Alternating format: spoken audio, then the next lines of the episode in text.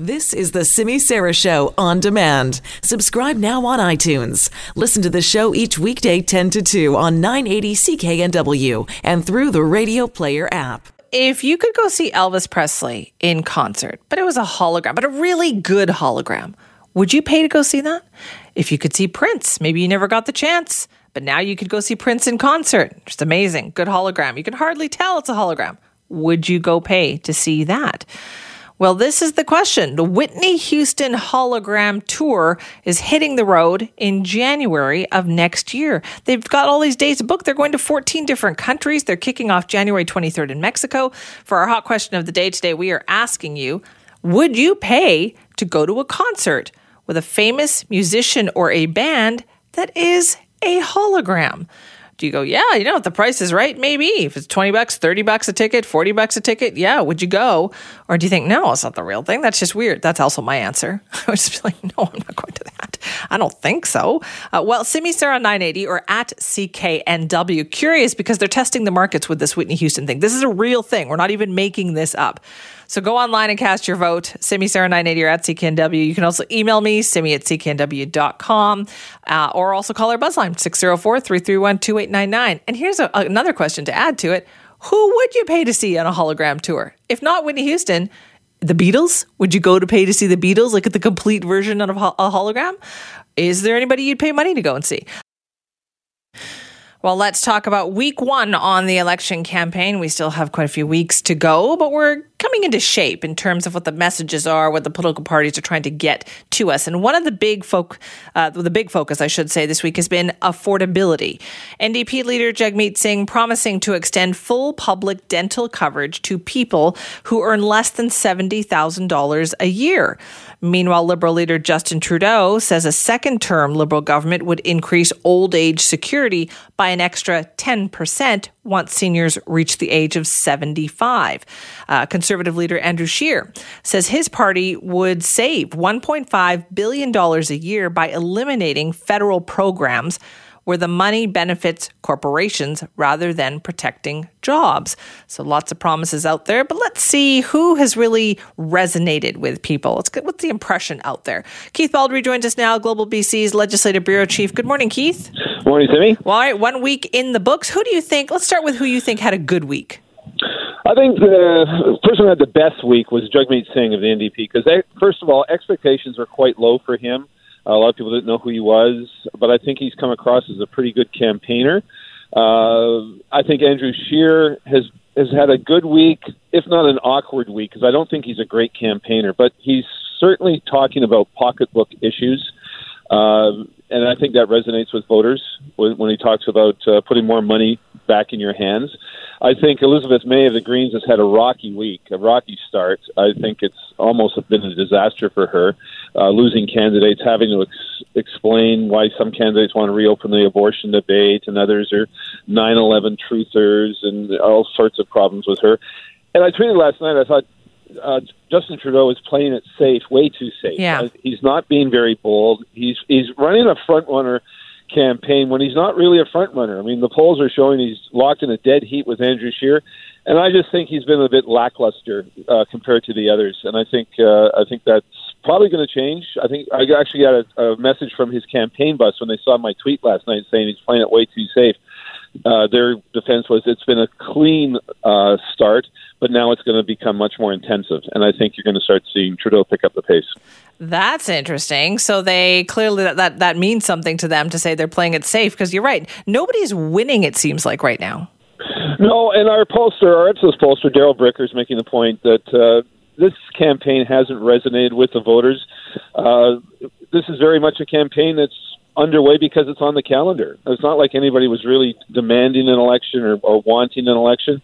And so I think it's been slow for the voters to really uh, engage with this campaign, which is why I think it's been lackluster because I don't think you've got the public engaged with this. I've always thought election campaigns really begin with the first televised leaders debate yeah. in terms of, of the big reach. We've we've had one, but it was a small debate. Trudeau wasn't there.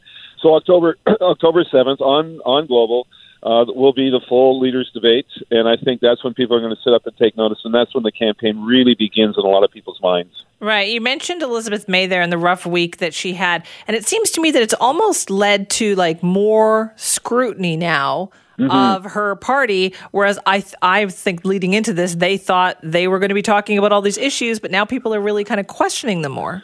Well, exactly. Because they put the expectation bar so high this time. They're talking about capturing all sorts of seats, particularly in BC and on Vancouver Island. So uh, in the past, they've been given a free ride. And the other thing, the other dynamic that's fascinating to watch in this campaign is the NDP is now taking on the Greens in a way yeah. that hasn't happened before. Before, they had this polite uh, sort of uh, relationship where they never really called each other out. Now you've got Jagmeet Singh and Elizabeth May uh, dueling uh, publicly on Twitter. You've got NDP MLAs and MPs going after the Greens and vice versa in a way you never saw before, because the Green, the NDP, I think, sees the Greens as a bit of a threat, and that's why they're getting more scrutiny and why they're being called out on some of their promises. Elizabeth May's launch, where her campaign platform is she hasn't put a price tag on it, but it's got to be billions of dollars. I mean, free tuition, all sorts of of other things in that platform that go well beyond just fighting climate change. So they're being held to a higher level of accountability than they have in the past, and I think that's why you're seeing a bit of a slump in the polls for the Greens. I think they hit their high water mark,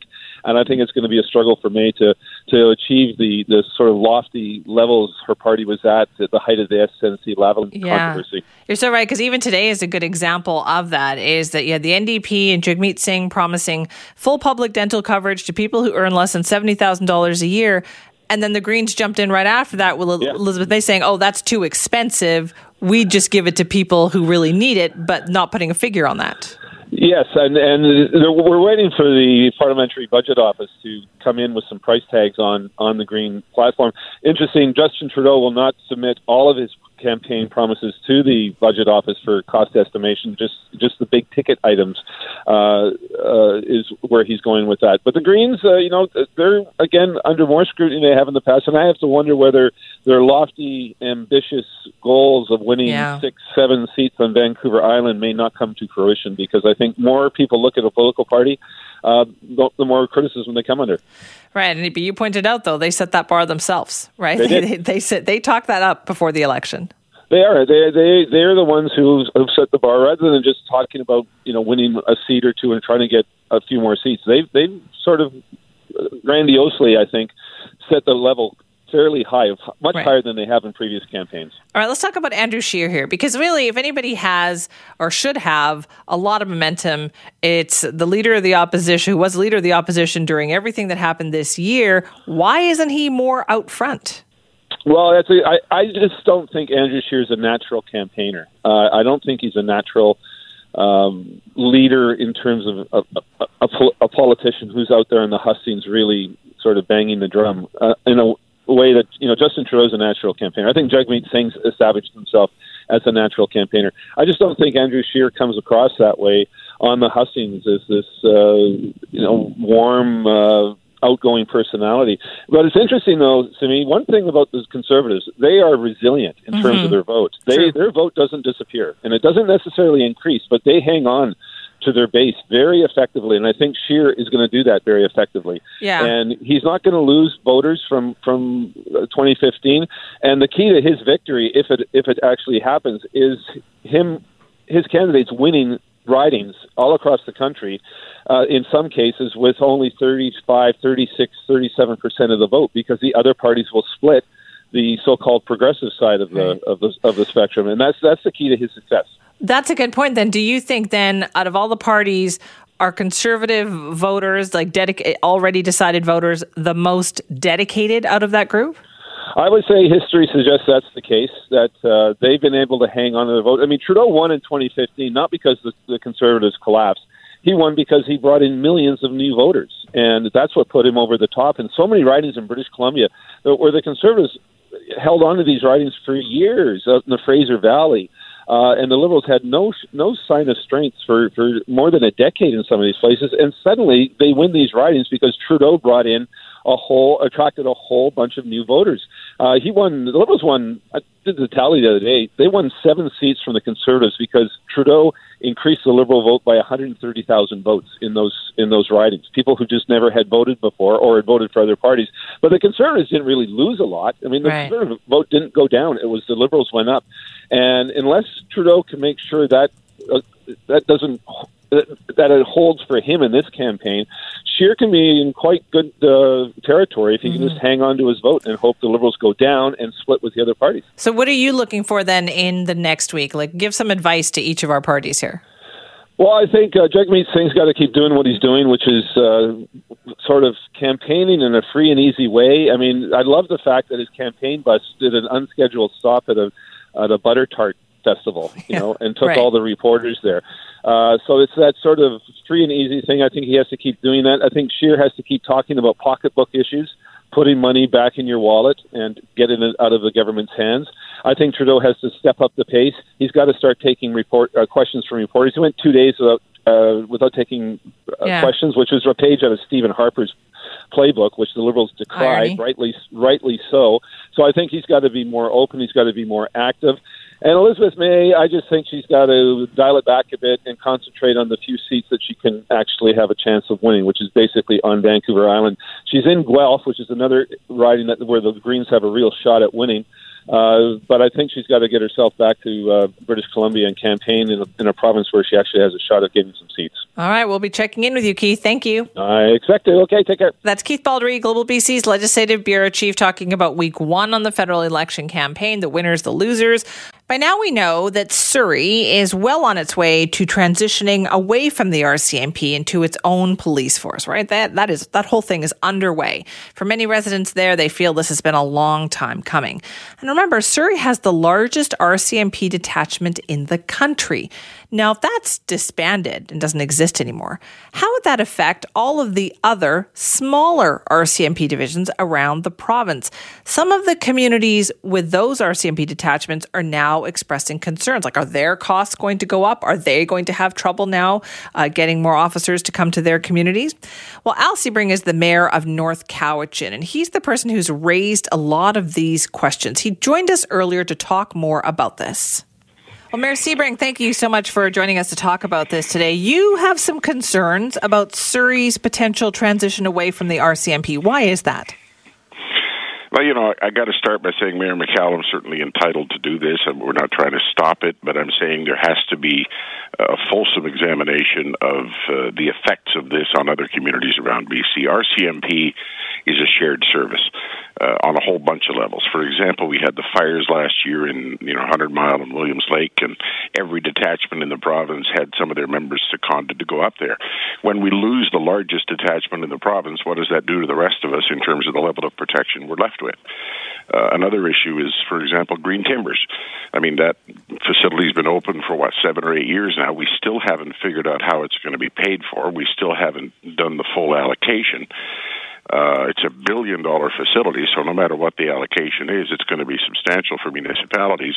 If Surrey is going to leave, that's fine, but there has to be some recognition in that departure agreement that says Surrey has benefited for the last seven or eight years from the existence of this uh, facility, and you know there's got to be a bill for that. Those are the kinds of things that that we need to look at. Never mind, you know, other stuff like uh, uh, vacancies and recruitment issues and re- and retirements and uh, outstanding pay and training. I mean, you know, if I bring on a couple of new officers in my North Cowichan detachment, I don't pay 100% for that training. That is shared from around the province.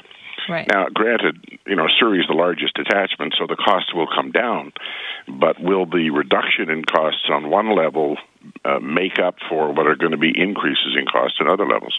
Have there been any concerns expressed to you from the local RCMP detachment there or from people in charge? Not really. This this came about. There's a committee for UBCM that administers the the RCMP policing contract. It's called the Local Government Contract Management Committee, and I sit on that committee, so I'm more aware than most uh, municipal officials of how this contract works. So I drew it to the attention of that committee, uh, its co-chairs, as well as to the attention of, of Wally Oppal, who's been tasked by the province with with looking at this whole transition. And uh, the LGCMC has also sent a letter to the Attorney General, Minister of Public Safety, expressing some of these same concerns. I CC'd the letter to, I don't know, a little more than a dozen communities around the province. You have to understand that, that RCMP services here, if you, if you have a community of over 15,000 in terms of population, you're paying 90% of the RCMP bill for mm-hmm. your community. Those are the ones that would be hardest hit. And, you know, that letter is starting to hit council tables now. I mean, I sent it three weeks ago, but now it's starting to get some media attention because yeah. it's, it's starting Clearly. to pop up all these agendas. now, any concern, are you worried then about the potential cost to, say, your taxpayers in your community? Do you think they're going to have to pay more? That's what we need to find out. I don't know, uh, and and and that's the problem. We don't know what we don't know, and we all I'm saying is we need a fulsome examination of this stuff to make sure that uh, the the smaller communities, the ones over fifteen thousand, which are you know considerably smaller than Surrey in the overall scheme of things, that they don't end up with a disproportionately large bill because of the decision by by Surrey Council to go it alone. Are you worried about losing officers in your community? No, it's not so much that. I mean, uh, you know, we've we we fight hard to get the ones we we have, and I don't think we'd uh, we'd give them up, and I don't think anybody could force them to or force us to give them up. It's it's more a question of sort of the overall shared costs and what does this do to that.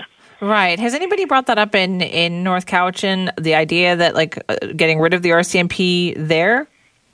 It comes up periodically. I um, knowing what I know about our contract and even looking at the Surrey situation, I think at the end of the day, if you if you lose the RCMP and you go with a municipal service, you're going to get less service and it's going to cost you more money. I, it's for better or worse. I, I do believe it's the best delivery system, the most efficient delivery system that's available to us. So, what happens now then with your concerns with this letter that you've written? What are the next steps?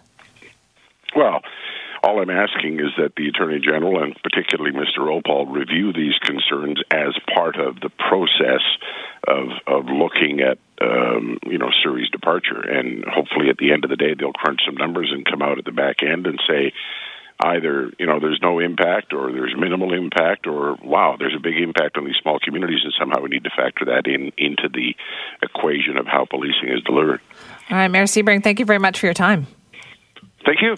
That is Al Siebring, the mayor of North Cowichan. You know, I've always been a huge fan of Whitney Houston. Unfortunately, I never did get the chance to see her in concert, sort of back when Whitney Houston was in her prime. I mean, I saw Janet Jackson. I saw INXS. I saw David Bowie, Duran Duran, like lot, great shows. Lionel Richie twice, great show. But I never did see Whitney Houston. Well, she's been gone now for seven years. But apparently, if I still want to see Whitney Houston, my chances coming up next year because she's returning to the stage in a hologram tour. And when we heard this story yesterday first, we had this very intense debate amongst the people who work here about whether or not you would go to a hologram concert and if there were one, like which one would you actually pay money for? So we had to bring in our CKNW contributor Claire Allen to talk more about this. Claire, would you go to a Whitney Houston hologram concert? You know, I don't think so. And the reason why I wouldn't go is because I actually saw that uh, Whitney Houston net or the documentary that's on Netflix oh, so right sad. now about Whitney. Yes. And I just don't feel right about supporting a hologram tour. And that's something we'll get to later in the segment, sort of like the ethics behind the hologram right. tours that are that are coming up or already out there. So Simi, you're right. Um, Whitney is back ish. Shocking. Right? Yeah. So, in partnership with the estate of Whitney Houston, Base Hologram has revealed the first rendering of the Whitney Houston hologram. Did, have you seen the picture, Simi? I've seen the pictures, and I also just read this Rolling Stone article that I was talking about that discussed the Frank Zappa hologram mm-hmm. tour, which apparently did very well financially. Yeah. Mm-hmm. Uh, although one of the people who actually paid money was like, I love it, I love it. The thing is, though, if you really saw Frank in concert, you'd know that he never played the same concert twice. And if you go to see this, it has to be exactly the same every single time. I think I read the same thing that you read, and it said that, uh, yeah, like after 10 minutes, kind of the novelty wears off, and you realize you're just watching a holographic image, and that that spontaneity and unpredictability of an artist is like not there, obviously, because yeah. it's a but hologram. people are buying it. Yeah. The Roy Orbison tour was very successful. That's right. And Buddy Holly, they had a Roy Orbison Buddy Holly Tour. which is going on tour this fall. Yeah, exactly. Yeah. So that that has been successful as well. I saw some dates in, um, I believe, I'm not sure exactly where they were, but tickets were about 50 to 70 euro. So you know, it's That's like a 100 bucks. It's a hundred bucks, pretty expensive for a hologram. You have to ask yourself if that's something you're willing to see. But going back to the Whitney Houston uh, tour that is kicking off in January of 2020, they released the image. It's Whitney. She's in a pair of blue jeans, a gold leather jacket. Looks great. I mean, Whitney was beautiful. So it looks exactly like Whitney. And they've also revealed the first round of dates for the upcoming An Evening with Whitney, the hologram tour. So it's about a 26 date stretch, starting off in Mexico, ending in Belarus. No North American um, uh, dates have been announced yet because they're, I guess, they're waiting to see how well this does overseas Right. before they bring it to North America, where Whitney, I mean, she was beloved around the world, but very beloved in North America. Right. Whereas Mm-hmm. I noticed that with some of these hologram tours, they seem to have more success like overseas. Yeah, I was wondering why that is because I, I, I would imagine. You, you saw that too, right? Like, But, but but why? I mean, I would assume know. fans are fans, no matter where where they are in the world. Fan, you know, you could be in Pakistan and love an artist, and be in Vancouver and love the same artist. So I don't understand don't why know. one uh, audience would be more want to see a hologram versus another. But um, so you know, this Whitney Houston inspired How good hologram. is this? Yeah, I, well, that's the question. how does, like, does it look like you sitting right here in front of me? Is Well, it like the hologram let deck from Star Trek Next tell you. Generation? Okay. Let me tell you how this works, Simi. So, I am not uh, an expert in this, but I'll try to break it down. So, the hologram looks so lifelike because of the angle of the light and the reflective material that's used. The material is called mylar, and that's what creates the holographic effect. So, the mylar like screen. that shiny stuff? Uh, Mylar, like the, yeah. But Okay. apparently the screen is semi-transparent, so the mylar reflects the images, the image where the light falls upon it. But where the light does not fall upon it, that's where the the audience can see through it. So that sort of gives someone the the effect. It gives you it gives the effect of someone being on Right stage there. and that there's no screen at all. But what's really interesting is that these are it's a an image that comes out of, pro- of a projector. That's what how the hologram is created. So the projector receives a video signal and then projects it down from the ceiling. The image then hits a bounce screen on the floor, which then reflects the light back up into the mylar, which then reflects that image 45 degrees into the audience. So the audience sees someone that's standing up. Not and so it's like this weird So the audience sees this kind of equation. 3D image in front of them, but In even though it's light bouncing off of multiple areas. Which is pretty cool. But then I was wondering, so if Whitney's going to be moving around the stage, right? She's not going to just be Apparently they one. can do that. Yeah, that's they the- can move you all over. you could like walk, you can actually interact. I mean, mm-hmm. they're faking it, obviously, they're acting, but they're interacting with the other musicians and all that kind of stuff. it's cool. I think it's really cool and a technological advancement. I'm like, wow, this is so awesome. But as a fan, pay a ticket buyer, not so awesome for me. I don't know if I like sure? it. Sure, some people are very keen. The Roy Orbison Buddy Holly tour is got a lot of dates in the United States. They're going to like Denver, Tucson, those kind. And the, the most expensive ticket I just looked up for their Denver show is eighty dollars. Eh, that's pretty expensive. and that's literally like the second row. So if you could sit in the second row for eighty bucks and see Buddy Holly and Roy Orbison, is that worth it? well, what's the second row ticket for someone that's the equivalent to Roy Orbison? Who would that be? Uh, I get? Well, I'm, I'm even thinking like with Whitney Houston. If you could Yeah. sit in the second row and see Whitney Houston play, uh, if she were with us still, you'd probably be shelling out hundreds of dollars. So eighty bucks, maybe maybe that's fair. But Simi, um, so this.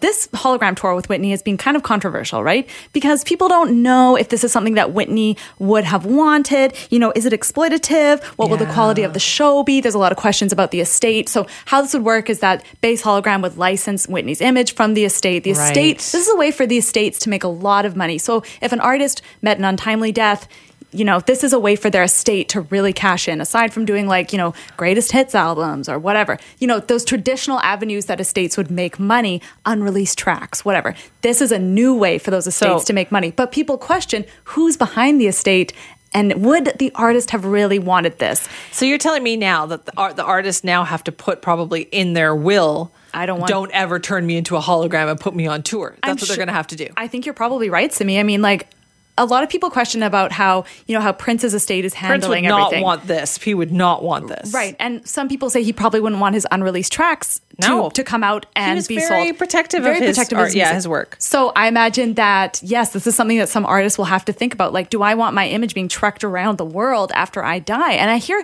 I haven't watched Black Mirror, but I hear there was a a, um, a show where Miley Cyrus played. Uh, an artist um, who suffered a drug overdose and was in a coma in her hospital bed, and her management put her hologram on tour while she was in a coma. And so that's kind of a question that we have to ask ourselves like is this what the artist really wanted? Do we even care? Do we just want another night with whitney? I don't know. But here's something that's interesting simi. Okay. base hologram is actually working on a hologram tour of amy winehouse. Now what do you think about that Oh, that is such a tough one. Like, is her family saying yes to this? would be her family because that's usually who's in charge of the That's Very estate uncomfortable. I mean, you're right. I think for me, the uh, the discomfort comes from who is profiting off of this, and would the artist actually be okay with this? right because Because Roy Orbison, Buddy Holly, could never have imagined anything no, like you're this. right, exactly. ever. But also the way I look at it is that if you watch the Whitney documentary that's available on Netflix right now, or if you know about Amy Winehouse, before they died, they really had a, they struggled a lot with the level of their fame and the expectations put upon a superstar at their level. So I would feel uncomfortable knowing that they had those struggles and now that the estate is capitalizing on their image.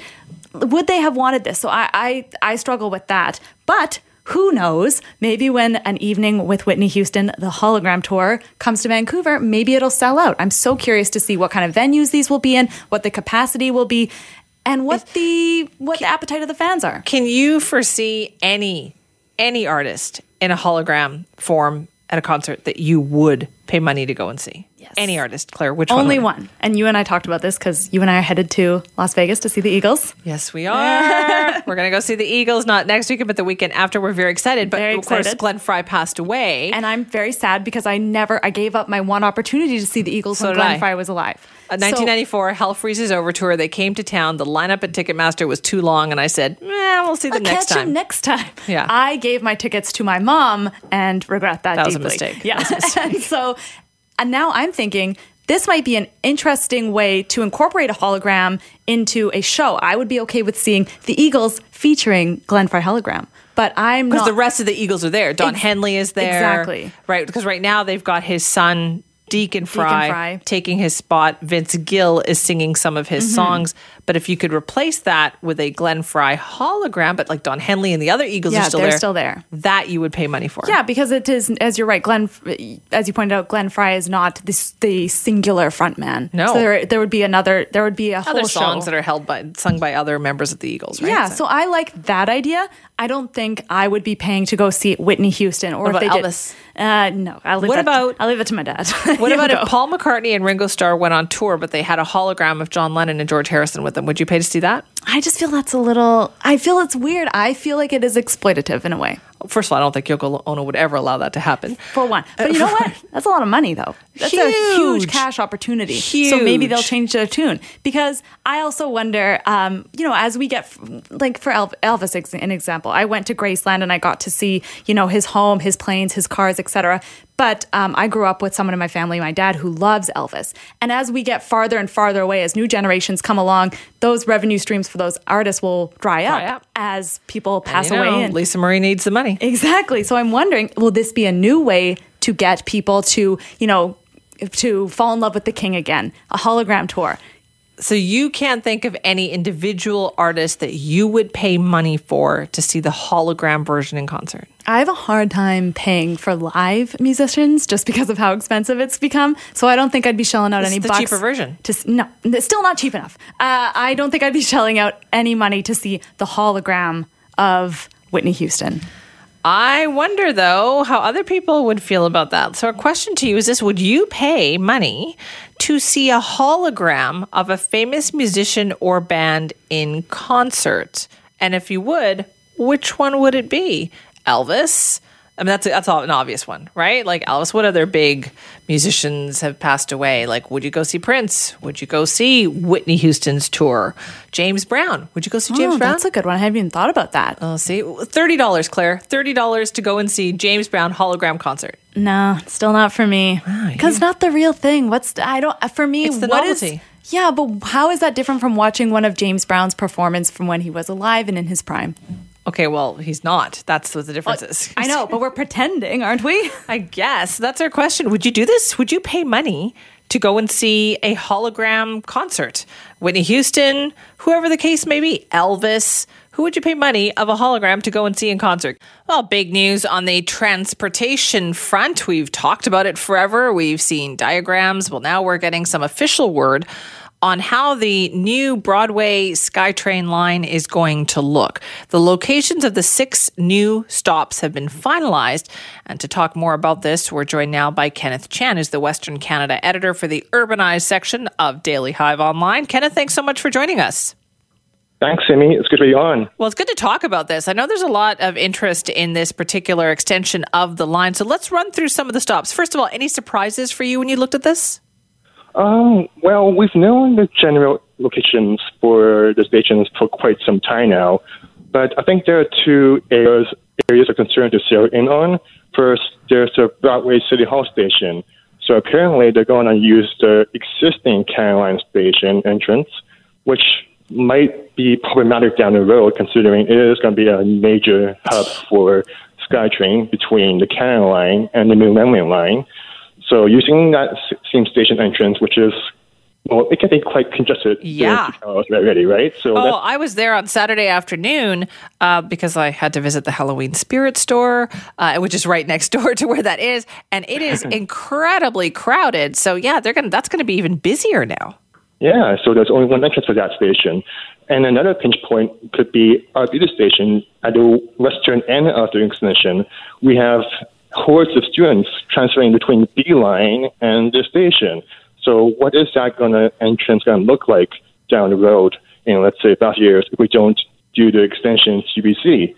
Um, and I think in general, hopefully we do learn from our mistakes from the Caroline since Build arguably, it, yeah. You know, got it right first time, right? Build it big enough the first time, right? Because we know that Yep. Canada Line was like max uh, soon after it got built. Let's talk about that Arbutus station though for a second. I was looking at the map, and it shows that it that the station will be on the northeast corner of the intersection of Arbutus and Broadway. Does that seem like the right placement to you? Um, so from what I understand, there is a bus loop uh, north of that station entrance. It's where they have a large open area that they can use to really use as an interim bus loop, I guess, until they get the extension going. Um, but it does seem right considering that is where students will be transferring off gonna out be of the busy. station into the bus loop, right? So That's already a, I mean, busy yeah. intersection. That's already Absolutely. really busy. Yeah. very, very. Right. Okay. So do you think, like right away, you feel, Kenneth, obviously, that this is going to be a very heavily used line? Oh, for sure, absolutely. Um, considering that, well, students, of course, are one of the biggest groups for this extension, right? And obviously, we're going to see lots of people transferring to the Canada line and then getting off at Broadway City Hall to use the extension. So let's say I'm using the 41st B line. I'll get off at, I'll get on at Oakridge Station, and then I'll get off at um, the Broadway City Hall on the Canada line, and then I'll transfer to the Millennium Line extension to Arbutus. So I think we're going to see a lot of people funneling into the Broadway extension once it is once it gets going. Right. It's going to be very busy. Like, so let's talk about some of the other stations. For instance, uh, like the Oak Street station is not right at Broadway and Oak, is it? Uh, no, it's not. Um, so I believe they have positioned it in a way that it makes it more convenient for access to the hospital. So it's at Laurel Street, so you don't have to cross the uh, Broadway. You can just really just hop out station and then just walk one block south to the hospital. So that's actually a big plus, I think. Yeah, that's going to be very busy too when you consider that's kind of the area with all the the health kind of stuff. You've got the hospitals there, you've got BC cancer agencies there. It's going to be a very busy station. For sure, absolutely. Can you think of another one on that line then, the six of them, other than the Cambie Broadway, which you think is going to be very busy? Um, those are, well, Cambie and Broadway and Arbutus. Um, Granville could also see some um, more traffic if they do increase the buses there, considering, Yeah. you know, yes, do, we do have north south buses on Granville Street, and depending on how they um, realign the bus routes after the extension opens, we could see more traffic there, for Right. sure. So this is going to start at the VCC Clark station. So really, it's an extension of the Millennium Line. So you, can you can you just stay on the Millennium Line and just keep going? Yes. So you can actually start from Arbutus Station and then just keep going all the way to Coquitlam in one train ride. You don't have to switch trains at all. You can just go on one train ride from Arbutus to Coquitlam. That's kind of amazing, isn't it? It really is. It's a game changer. I think so too. Like when I think about this, like so you're talking about students all the way out east as well, and especially if you combine them with students who are coming in, um, you know, from the Expo line. They have the opportunity to go to SFU and make that smoother, or they can go to UBC. That is smoother. It really is uh, like opens up a lot more possibilities. It really does. Um, people do value speed, and of course, with SkyTrain, how it's automated, we do have a very high frequency of service. So when you add those two up, speed and frequency, you do see a lot more ridership compared to other systems. All right. So when is all this supposed to be done, Kenneth? Um, so construction will start in late 2020, and it should be running by 2025. Do you think we're going to also hear an announcement on whether or not this is going to go all the way to UBC? Um, it's hard to say, really. Um, I do think the mayor's council is really trying to get that happening over the next few weeks. It's um, being promised. Um, it's really hard to say, but I do think that there is a lot of uh, campaigning going behind the scenes to get that happen. Yeah, I think so too. Well, we'll have to talk to you again then if we get that announcement. Kenneth, thank you so much for joining us. No worries. Thanks. That's Kenneth Chan, the Western Canada editor for the urbanized section of Daily Hive, talking about the six official finalized locations for the new Broadway subway station.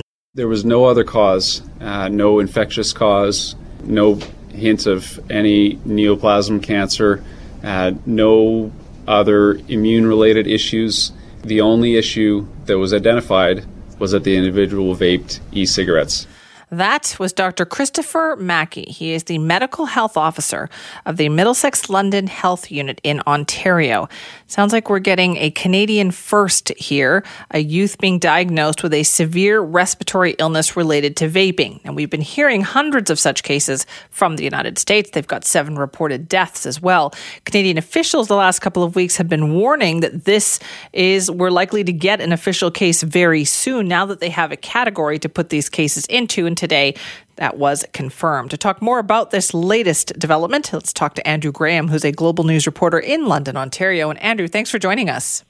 Thank you for having me. Good afternoon. So, how old is this case that we know of? How old is the person involved here?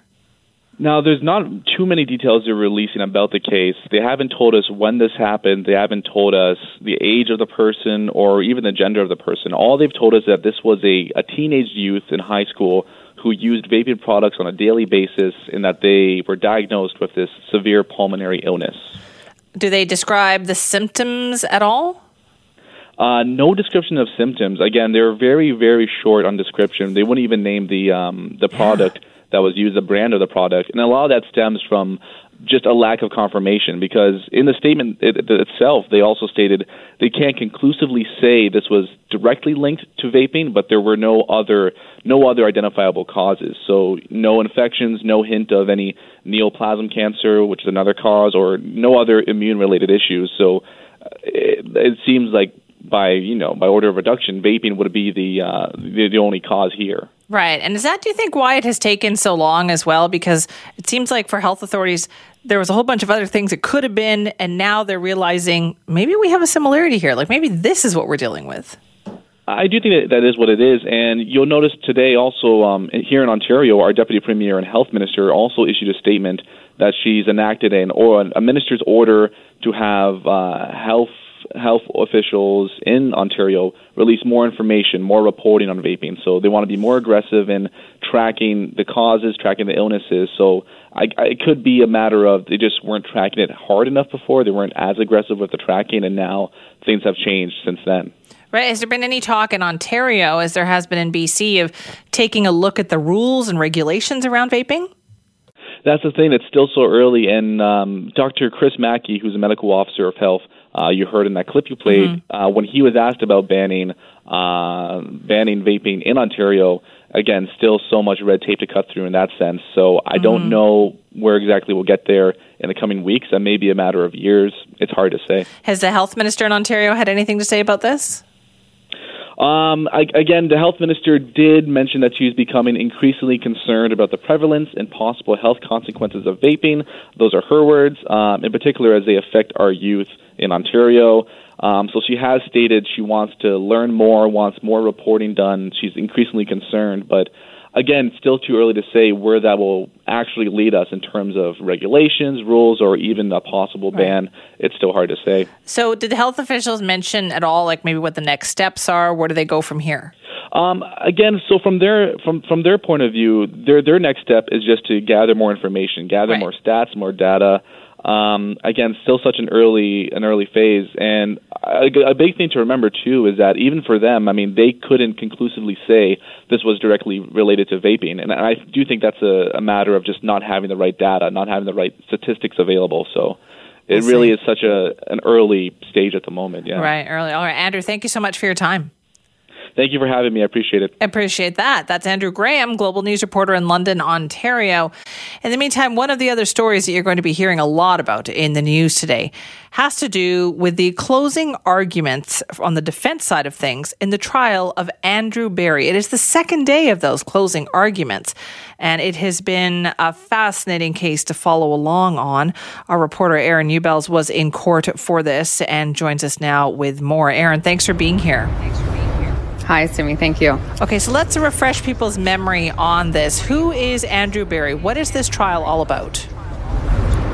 So, Andrew Berry, uh, if you do remember, he is the gentleman uh, in Oak Bay on Vancouver Island there. Um, his two daughters, Aubrey and Chloe, they were both found murdered inside his apartment on Christmas Day back in 2017. Uh, horrific case here. He was charged with uh, with with in their murders. Um, and so right now that's sort of what the case is. Today we've got the closing arguments going on. It's the second day for defense.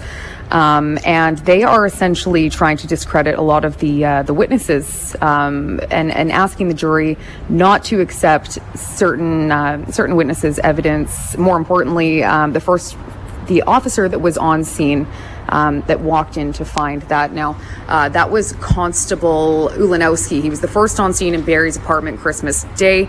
Um, defense is saying that he's an important important witness, rather, uh, because he was visibly traumatized. He asked for some backup uh, when he did walk into the apartment and saw Berry in the bathtub. Now, Berry had um, uh, stab wounds as well uh, in that scene, so he asked an officer um, whether if uh, anybody had came and went during the time when that officer had walked into the apartment and left. Um, right now, uh, he had let me back up here.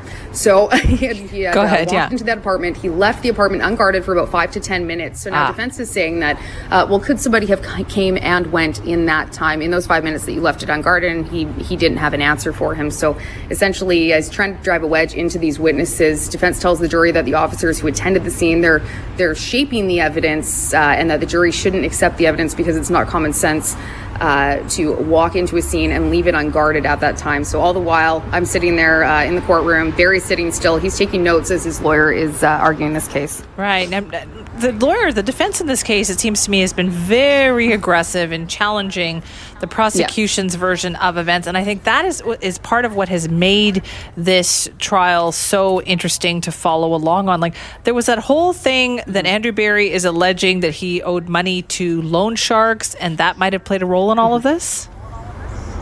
Yeah, exactly, and that's uh, I think we heard that a couple weeks ago uh, when they were when they were going over that. So uh, that whole story essentially that is his defense. He's saying that he owed a large amount of money. I, th- I can't remember the exact amount. I know it was tens of thousands of dollars that he apparently owed to these loan sharks. Um, and so his defense in this case is that uh, they could quite possibly be responsible uh, for the murders of right. his two daughters. And you talked about how he went, they tried to kind of work on the credibility of some of the witnesses in this case. Mm-hmm. Uh, so I guess that also included their the RCMP blood spatter expert? Yes, and if I remember correctly, um, the blood spatter experts, there was, just take a look here. So, um, they had mentioned that there was actually no DNA of the daughters found on Berry's clothes, which I found was very interesting um, because they have charged him in their murder. Right. Um, that's what we heard yesterday in the closing arguments. So that was quite an interesting thing. And but previously they had al- also said that there was um, there was no evidence of a third person even being in that apartment. So that's another interesting thing here in this case when he's saying that well, it was quite possibly a loan shark that killed my daughters. Yeah. Um, but on top of that, there's no evidence that there was, uh, sorry, a fourth person, not a third person, fourth person in that apartment. Right. So how much longer is this expected to go on for, Erin? Uh, so we've got the defense uh, doing their case. So this would be the second day. We're expected to hear from Crown at some point tomorrow. We're hoping um, this should be wrapping up, hopefully by Friday, but we'll have to keep an eye on that. All right, we'll see about that. I'm sure we'll be talking to you again. Aaron, thank mm-hmm. you. You bet. Thank that's, you. That's Aaron Newbells, global news reporter, who's been covering the second day of closing arguments. Uh, this is from the defense side of things in the trial of Andrew Berry. Here's a question for you as part of our Where We Live series. When was the last time you visited your neighborhood Legion? Boy, it seems to me like back in the 90s, this was a very big deal. Do they still have the meat draw? You know, when you used to go to the, the Legion and on Fridays they would have the meat draw, that was always a big deal. Well, our CKNW contributor, Claire Allen, takes us on a tour of a Legion that is really, I would say, hidden amongst the homes in the beachside community of Kitsilano. She visited the Billy Bishop Legion. When I say Kitsilano, what do you think about? Is it the beach? The birthplace of Lululemon? Lulu in the news after posting strong fourth quarter results, revenue of 1.17 billion or dozens of trendy restaurants and boutiques. Well, all of those are true. But did you know that Kitsilano is home to a 70 year old Legion? The Billy Bishop Legion is a hidden gem in the neighborhood. Emphasis on the word hidden. From the outside, the Billy Bishop Legion looks just like any other house. But once you're inside, it's like you've gone back in time. The Legion's interior is decorated like a British pub, the sort that you would imagine would have been frequented by airmen during World War II. Lisa McQuillan is the president of the Billy Bishop Legion, and she showed me around the historic venue. This Legion was actually started up, it started first as an Air, the Air Force Foundation. So it was started by Air Force guys, and um, they wanted it to be very similar to an English pub. So, as an Air Force, and then when they went to get the charter for the Legion, um, decided it should be Billy Bishop. Of course, because Billy Bishop is one of the best known World War One ace pilots, but he was also instrumental in World War II with some of the training of, of a lot of different um, fighter pilots. He's an iconic figure, so it just seemed appropriate that, that the the Air Force Legion, so to speak, would be named after him. One of the most valued features of the Billy Bishop Legion is that it's actually designated as a wartime museum.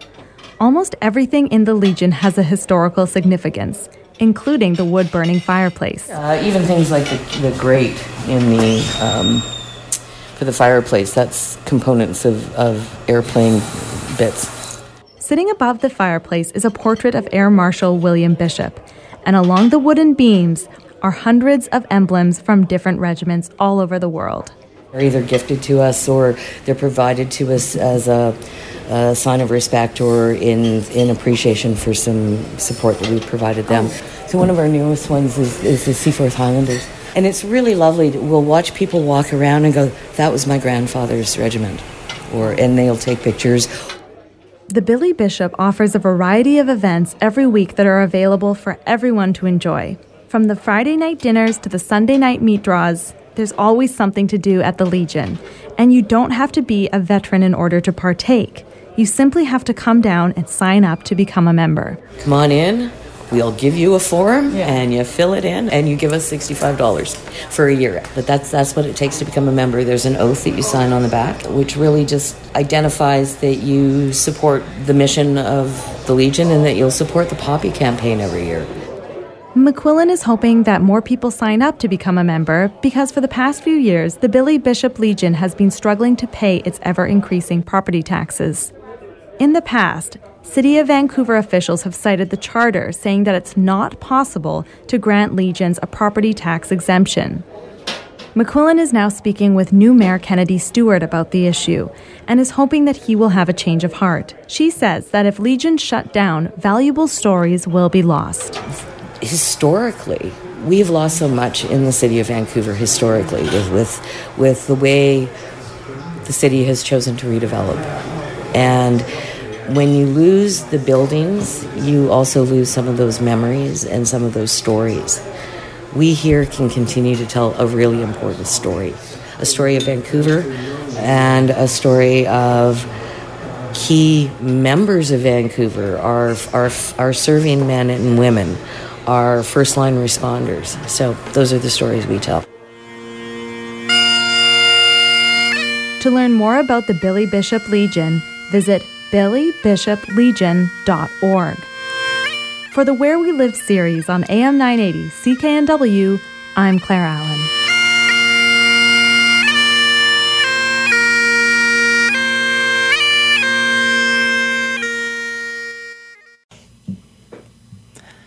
Well, you're going to have to make sure that you tune into the Simi Sara show tomorrow because 10:30 tomorrow morning is when the Auditor General of BC, Carol Bellringer, will release her latest report into the spending scandal at the BC legislature. So what can we expect from this? Any hints of what's to come? Well, I'm joined now by Richard Zussman, our online reporter for Global News at the legislature. Hi Richard. Hi, Simi. All right, so any scuttlebutt from the hallways there at the legislature about what's going to happen? I expect that this won't be as explosive as some may have believed in the past. You will remember, I think everyone listening will remember, when Speaker Darryl Plecas said that he believes that after a forensic audit is done of the sergeant at arms and clerk's office, you will puke in disgust over it. And if not, he will resign. Well, oh. tomorrow's the day. You know, so much has unfolded throughout this scandal. We've had reports after reports. We've had early retirements. We've had expert reports done by Beverley McLachlin. We've had uh, trips across the country by the chief of staff to the speaker, Alan Mullen. And now finally the day has come where you need your barf bag out there, Simi, and we'll have to see if this audit actually produces any vomit. I don't. I'm just going to say, Richard, that I don't think ever in the history of our show have the words barf bag been used. So no good. Not cool. even back then. No, this is this is the first. I think. So I have my speaker. Uh, signify the uh, with the signature of the speaker right on the barf bag and we'll see what the produce tomorrow in the report I, I, expect you know this is the auditor general was tasked by the legislative assembly management committee to look into right. the expenses at the sergeant arms office the speaker's own office and the clerk's office and just in case people think you're yes. exaggerating though richard we actually have the clip from back in december have a listen if the outcome of those audits did not outrage the public, did not outrage taxpayers, did not make them throw up, I will resign as Speaker. See, so I rest my case. You still are the only person to use the words barf bag yes, you need to be. I, want to make sure that if this is going to happen in British Columbia tomorrow, that it's at least done in an orderly way. Okay, Simi. I don't think people leave things it. all over their office, right? But I don't think it's going to come to that tomorrow. A lot has been done since the speaker made those comments. Uh, we have a better understanding now of the misspending that was done out of the clerk's office. We have a sergeant at arms who's still on paid administrative leave. Uh, he's been cleared by uh, the former clerk of the Supreme Court of Canada, Beverley McLachlin. Uh, there's another investigation underway now under the Police Act looking into Gary Lenz, but he is still optimistic that his name will be cleared and he will be allowed to return to work. All of this being said, um, we will are very interested, no doubt, in an understanding of you know where the misspending mm-hmm. happened How did it happen? And what sort of recommendations the Auditor General will suggest tomorrow in terms of moving forward? You know, right. a lot has been made about how do we clean up this mess? How do we restore public confidence in the legislature? We will see some recommendations tomorrow that will uh, start us down the path in terms of better financial accountability so the public can understand how uh, publicly funded officials in this province uh, right. spend our taxpayer money. So, will this report then take a look at what the expense situation has been like and will it make any recommendations? Is it going to essentially pass judgment on some of those expenses? Yeah, so that's a really good question, Simi, because I'm curious about how far it yeah. will go in terms of pointing fingers at individuals and uh, finding fault. I, I don't expect that it will. I think it will likely show some discrepancies, potentially some areas where the rules weren't as clear as they could have been, and there was some misspending. Like we're already pretty well aware of some misspending around this big retirement payout that was handed over to Craig James as the clerk. We're well aware of the misspending associated with some clothing, some luggage, watches as well as the wood splitter. Like I think these things now are pretty clear that they happened. I think what we need to have a better understanding of from the auditor general is, you know, the day-to-day operations of the clerk and the sergeant arms in the speaker's office and are there enough checks and balances in place to ensure that as those jobs continue, that money money is properly spent, and most mm-hmm. importantly, money is properly accounted for. So, do you think then we'll see some changes? Will this report kind of change the structure of how all that is looked after at the legislature? Structure is a funny word, Simi, because oh, is it? we know that uh, one of the things that Alan Mullen was looking at on the road trip that he went on that I mentioned throughout the summer is the structure of the Sergeant at Arms office and whether, you know, that office should be responsible for policing as well as security of the building. I wonder how quickly we may see changes or proposed changes around structure.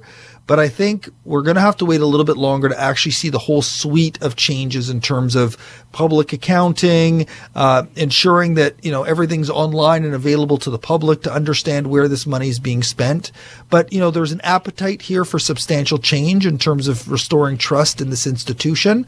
I just wonder if this report will be the one that provides the blueprint for that. I don't expect it will, but I do think that there will be some recommendations there that will at least lead to some better um, measures right. for people to have more accountability here for how the money is spent. Has there been a lot of change in this regard? It seems like this it's been very quiet on this yeah. front. It has been very, yeah. very quiet. And the Legislative Assembly Management Committee uh, met in July. They plan on meeting again in October. You know, I think this is one of those issues, Simi, where the politicians just want it to go away. Uh, yeah. There are sort of concerns around, you know, what has been said by the speaker and from Alan Mullen himself, the chief of staff to the speaker. I think for the politicians, this is a really tricky one. I think for the speaker, this is his legacy piece, right? Mm-hmm. He wants to see some substantive changes being done here and he wants people to be held accountable. And after Beverley McLachlin found, uh, Gary Lenz to have done nothing illegal in her eyes, uh, the speaker was was mad about that, and I think there was some um, solace in the fact that Craig James retired uh, and has moved on from this place. Right. But there is a real sense from the speaker's office that they want people to be held accountable. We'll see how far we get with the the audit tomorrow. But I think there's still those two ongoing investigations. The RCMP investigation is still open. Right. Uh, the police investigation, uh, the internal police investigation under the Police Act is still open. So we'll have to wait and see what's found there. But I think there is an optimism from the Sergeant at Arms, Gary Lenz, who's on leave with pay, as I mentioned, that he still believes that he will be fully cleared in all of this. Well, well, well. I guess we'll be talking to you tomorrow. Richard, thank you. Can't wait. Thanks, yeah, me neither. That's Richard Zussman, our Global BC legislature reporter.